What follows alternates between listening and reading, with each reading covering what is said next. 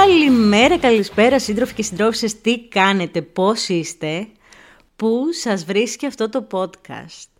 Τρίτη βράδυ σήμερα, όπως πάντα, τελευταία στιγμή η Lestrange σας και σήμερα έχω έρθει να κάνω ένα επεισόδιο για τη Στέλλα Μακάρτνη. Σας άρεσε πάρα πολύ το προηγούμενο επεισόδιο που είχε να κάνει με την ηθική και αηφόρο μόδα και τις διαφορές και σκέφτηκα να πάμε σε έναν σχεδιαστή που απέδειξε ότι μπορεί και τα πολυτελή brand να ακολουθήσουν αυτή την τακτική εάν θέλουν. Η Elle λοιπόν έχει χαρακτηρίσει τη Stella McCartney ως πρωτοπόρο στο Sustainable Luxury. Και είναι, γιατί μέχρι να έρθει η Stella McCartney το 2001 Κανένα άλλο brand δεν είχε κάνει οικολογικές luxury τσάντες που σημαίνει με vegan leather ή χωρίς ε, πραγματικό δέρμα, καθόλου εξωτικά ζώα, καθόλου γούνες. Το luxury δεν σημαίνει απαραίτητος ότι πρέπει να σκοτώνουμε μια αρμαθιά ζωάκια. Εν τω μεταξύ όσοι με παρακολουθείτε καιρό στο YouTube ή έχετε δει τέλος πάντων αυτά τα 10-11 podcast που έχουμε κάνει so far, θα σκεφτείτε καλά ρε Αλεξία, το iPhone πώς σου ήρθε. Παιδιά το ChatGPT μου έχει αλλάξει τη ζωή. Σας το λέω. Το chat GPT μου έχει αλλάξει τη ζωή. Πραγματικά, ό,τι λέξη μου ήρθε στο κεφάλι, γιατί τη βάζω και με το context της, ε, μου τη λέει ακριβώς. Τέλος πάντων, όπου sustainable ίσον ethical. Τι πολύ ωραία που ξέρω ελληνικά ξανά. Τέλος πάντων, η Στέλλα είχε ανακαλύψει μία τεράστια σκιά, γιατί και οι δυο της γονείς είχε να γεμίσει μια μεγάλη πατούσα που λέμε και εδώ στην Αγγλία, γιατί και οι δύο της γονείς ήταν πάρα πάρα πολύ διάσημοι. Δεν πάνε όμως να έχεις διάσημους γονείς. Εγώ θα πρέπει να ξεκινήσω όπως κάθε podcast από την απαρχή των χρόνων. Ο μπαμπάς της τελίτσας, όπως ίσως καταλάβατε από το επώνυμό της, είναι ο Sir Paul McCartney. Είναι το διάσημος Σκαθάρι, ο δημιουργός των τραγουδιών και μπασίστας των Beatles και θέλω να σας πω ότι μαζί με τον John Lennon γράφανε τραγούδια, αλλά είναι το πλουσιότερος Σκαθάρι η αξία του, ας πούμε, η αγοραστική, είναι 1,2 billion, το net worth. Ε, μιλάμε, είναι ένας δισεκατομμυριούχος ο άνθρωπος, έτσι. Και πραγματικά από το 1979 που έσπασε και το ρεκόρ Guinness ως ο πιο επιτυχημένος ε, συνθέτης τραγουδιών, ο λόγος είναι επειδή 33 από τα τραγούδια του είχαν βγει στο νούμερο 1 των charts, Είχε γράψει παιδιά πάρα πάρα πολλά τραγούδια, έτσι. Μαζί με τον Τζον Λένον γράψανε μαζί περίπου 295 τραγούδια και πάνω, συμπεριλαμβανομένων αυτών που έχουν αφήσει, έχουν μείνει στην ιστορία της rock σκηνής όπως το Let It Be κτλ. Έτσι, ο πολύ πολύ γνωστός και διάσημος μπαμπάς της, πριν διαλυθούν οι Beatles, πριν ο Τζον Λένον αποφασίσει να τα παρατήσει όλα και να πάει με τη Γιώκο Όνο να ασχοληθούν με κάτι τσάντες. Αν θυμάστε, η Γιώκο Όνο είχε ένα κοινωνικό, είχε φάει μια φλασιά και είχε κάνει έναν κοινωνικό σκοπό που λεγόταν bagism. Θυμάστε μια φωτογραφία με μια άσπρη τεράστια σακούλα που έγραφε bagism απ' έξω και ήταν μέσα γυμνή η Γιώκο Όνο και Τζον Λένον. Ε, τους είχε έρθει μια φλασιά ότι πρέπει να ασχοληθούν με αυτό τον κοινωνικό στόχο, ώστε να μην κρίνονται οι άνθρωποι από την εξωτερική τους εμφάνιση. Και ο Τζον Λένον πρώτον, επειδή η Γιώκο Όνο, τον είχε βάλει στο βρακί της, ε, παράτησε τους Beatles, έφυγε από το συγκρότημα, για να πάει να ασχοληθεί με τα κοινωνικά της Γιώκο. Έτσι λοιπόν, ο Πολ Μακάρτνεϊ, αφού έφυγε από αυτό το συγκρότημα, έφτιαξε το Wings, το οποίο είναι και αφιερωμένο στη γέννηση της Στελίτσας, διότι από όλα τα παιδιά των Μακαρτνέων, που θα σας πω για τα παιδιά τους, η Στελίτσα είχε την πιο δύσκολη γέννα και ο Πολ Μακάρτνε είχε σκεφτεί ότι θα γίνει delivered, θα φτάσει δηλαδή σε αυτούς στα φτερά ενός αγγέλου. Έτσι έβγαλε στην αρχή το, την μπάντα Wings of an Angel και μετά το έκοψε και το έκανε Wings φτερά σκέτο. Στην μπάντα πλήκτρα έπαιζε η μαμά της Στέλλας Μακάρνη, η Λίντα. Η Λίντα λέγεται Eastwork νομίζω, αλλά έχει κρατήσει το επώνυμο Μακάρνη και αυτό εντάξει λογικό ωραίο επώνυμο. Η Λίντα ήταν Αμερικανίδα φωτογράφος. Δεν ήταν και αυτή καμιά άγνωστη. Είναι η πρώτη γυναίκα φωτογράφος που έκανε μπάντες, κάλυπτε φεστιβάλ, κάλυπτε εξώφυλλα δίσκων κτλ. Ήταν δηλαδή μουσική φωτογράφος. Ήταν όμως η πρώτη γυναίκα η οποία ε, έφτιαξε μια φωτογραφία, τράβηξε μια φωτογραφία που μπήκε στο εξώφυλλο του περιοδικού Rolling Stone. Για όσους δεν ξέρετε, η ροκ μουσική ήταν πάρα πάρα πολύ ανδροκρατούμενος χώρος για πάρα πάρα πολλά χρόνια, οπότε το να βγει μια γυναίκα και να κάνει μια δουλειά που να μπει στα εξώφυλλα του Rolling Stone της άνοιξε πάρα πάρα πολλές πόρτες. Μία από αυτές τις πόρτες ήταν και το 65 να πάει σε backstage των Beatles ε, και να φωτογραφίσει την μπάντα. Και εσύ τώρα θα πιστέψεις ότι εκεί έγινε το κονέ. Όχι αγαπημένοι, πέρασαν τα χρόνια κι όμως, πέρασαν βέβαια. Δύο χρόνια μετά έρχεται η Λίντα στρατιωτική αποστολή κανονικά από τις Αμερικές στο Λονδίνο για να καλύψει την συναυλία του Georgie Fame. Εκείνη λοιπόν τραβούσε τις φωτογραφίες, ο Πολ Μακάρτνεϊ μάλλον είχε πάει για ψυχολογική υποστήριξη στο συνάδελφο, ξέρεις, συναδελφικά. Μετά από δύο-τρεις μέρες ανταλλάξαν τηλέφωνα, μιλήσανε, έπαιξε ένα φλερτ.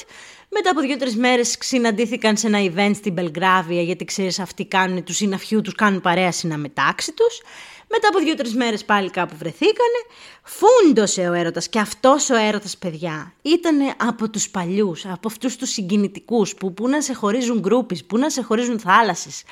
Δηλαδή, τέλος πάντων, αναγκάστηκε να γυρίσει στη Νέα Υόρκη η γυναίκα μετά τα events. Αλλά τέλος πάντων, ό,τι χάλασες και να σε χωρίζουν, ε, σε αυτούς τους παλιούς τους έρωτες δεν τους σταματούσε τίποτα. Όχι εσύ που περιμένεις πάνω από το iPhone να σου στείλει ονώντα τι κάνεις κούκλα. Δηλαδή αυτοί ήταν έρωτε, οι παλιοί. Μετά από 4-5 μήνες τέλος πάντων, πήγε ο Πολ Μακάρτνεϊ να υπογράψει ένα συμβόλαιο με μια δισκογραφική, δεν ξέρω τι έγινε, την ξαναείδε, ξανά ερωτευτήκανε ξανά μανά, ε, μετά τη ζήτησε να έρθει να μείνει μαζί του στην Αγγλετέρα. Ήρθε το κορίτσι, 29 χρόνια γάμου παιδιά, στα χέρια του πέθανε. Τέλος πάντων η Λίντα, πέρα από το γεγονός ότι ήταν πολύ καλή φωτογράφος, ήταν και ακτριβίστρια για τα δικαιώματα των ζώων. Από πάρα πολύ μικρή έκανε ακτιβισμό, ήταν πάρα πολύ vocal στα media για τα δικαιώματα των ζώων και έγραφε βιβλία μαγειρικής για vegetarian.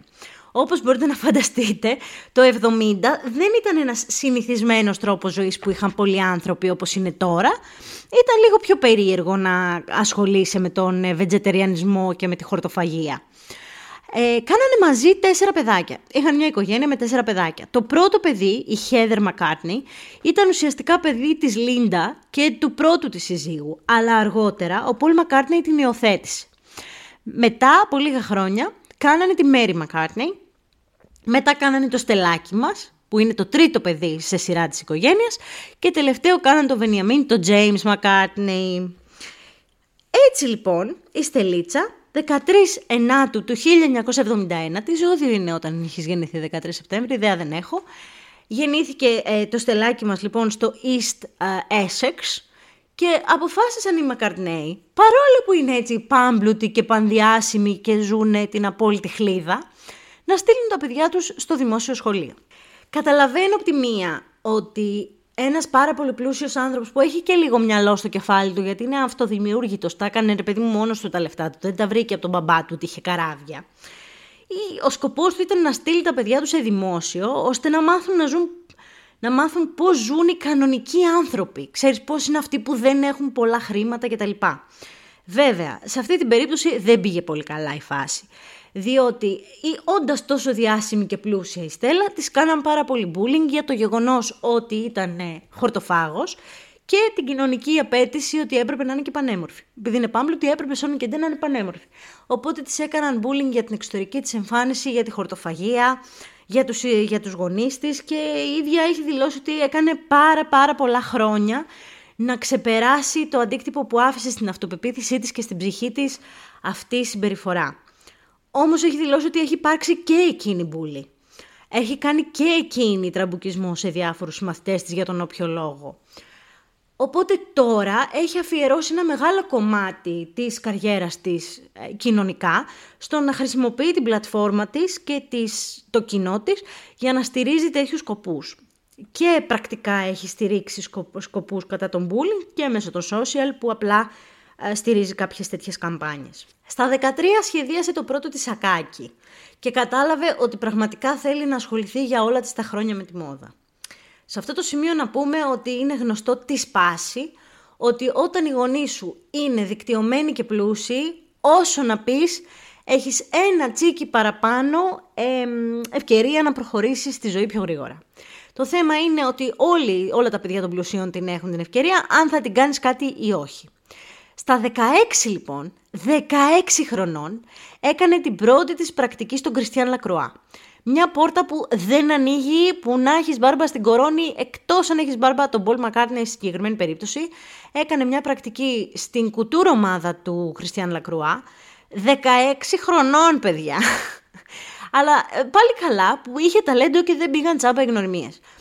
Δεν έμεινε όμως εκεί, γιατί έκανε την πρακτική της, θα μπορούσε να ξεκινήσει έτσι και να μην σπουδάσει, αλλά πήγε, πήγε στην καλύτερη σχολή μόδας από άποψη φήμης και από άποψη ε, αποφύτων της Αγγλίας, η πιο high reputable σχολή που είναι η Central St. Martins του Λονδίνου.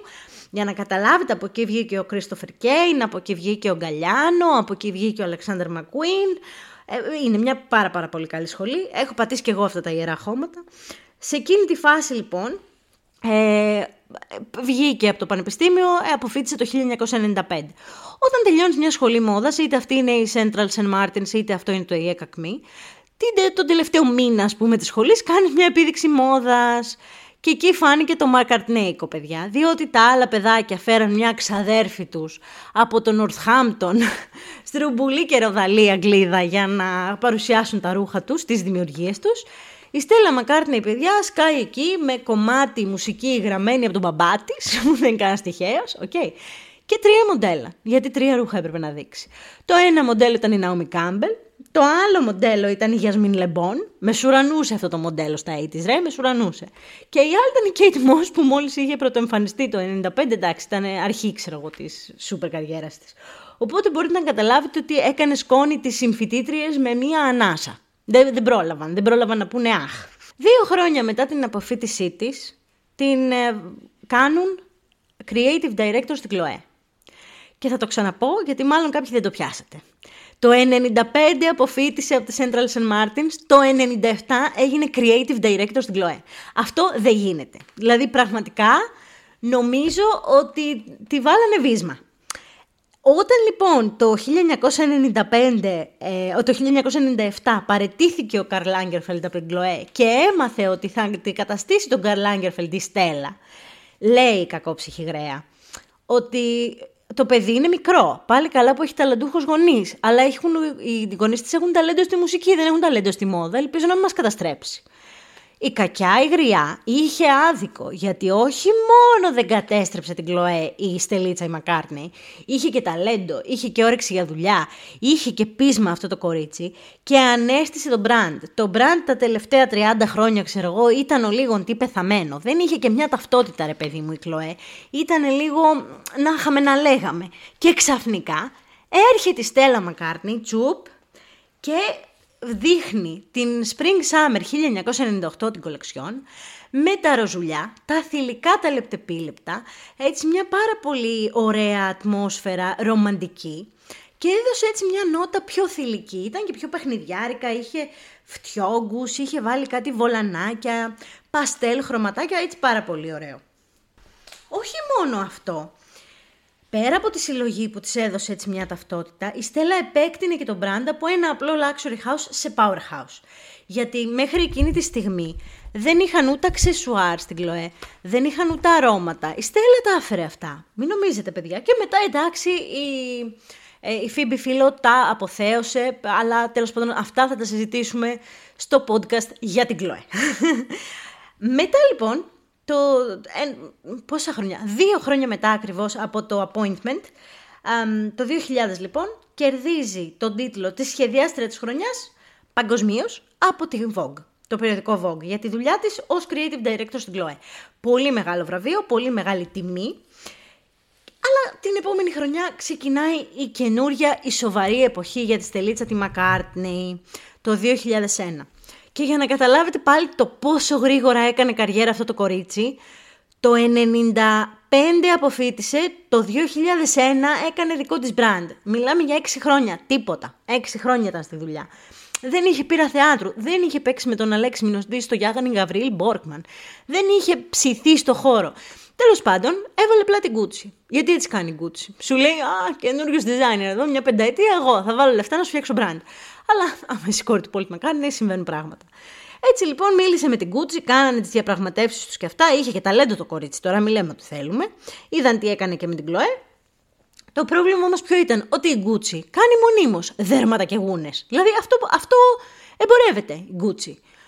Και τους πάτησε πόδι η φίλη η Στελίτσα και τους είπε: Κοιτάξτε να δείτε, παιδιά, αυτό δεν θα παιχτεί. Θα γίνει με τους δικούς μου όρους, θέλω να κάνω ένα brand ethical, ηθικό και αηφόρο.